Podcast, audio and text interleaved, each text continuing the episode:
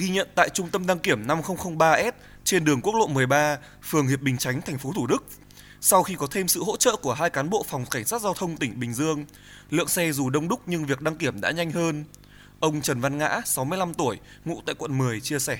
Anh em tụi tôi chờ sáng giờ mà giờ cũng hy vọng là là cho nó nhanh hơn ờ, vậy thôi. Có thấy công an lợi chúng tôi ờ, mừng lắm, bởi vì có công an lợi làm con nó, nó rớp ráo lắm, nó lẹ làng, nó không có trì trệ như như hồi xưa nữa.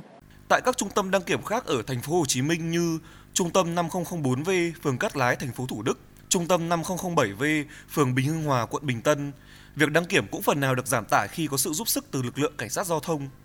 Hiện nay, các đăng kiểm viên tại thành phố Hồ Chí Minh và một số tỉnh thành phố đang thiếu hụt trầm trọng nên cảnh sát giao thông điều động hàng chục chiến sĩ hỗ trợ.